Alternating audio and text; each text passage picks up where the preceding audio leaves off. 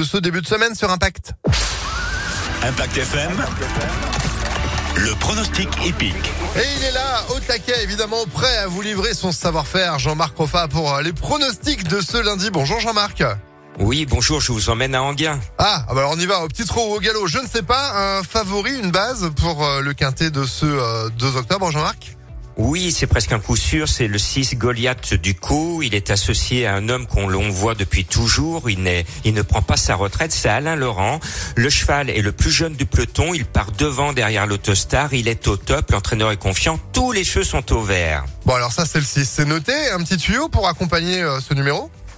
Alors oui, alors pour une fois que le crack driver Eric Raffin est annoncé à 20 contre 1 à cote, il faut le jouer. C'est le 11 Eke Juelo.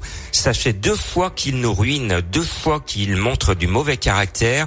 Mais je sais qu'Eric Raffin et son entraîneur veulent se venger parce que le cheval vole à l'entraînement. Alors le 6, le 11, jamais 203. Un petit tocard?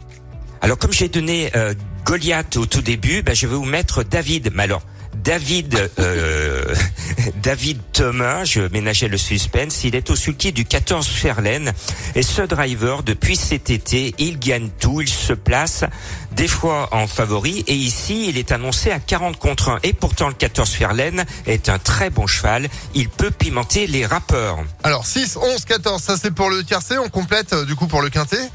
Allez, le prono, le 16, le 6, le 11, le 12, le 5, le 9, le 2 et le 14. Et pour avoir plus de pronos, plus d'informations, vous me rejoignez au petit trot ou au grand galop, www.pronoducœur.fr. et également sur impactfm.fr. Merci beaucoup Jean-Marc.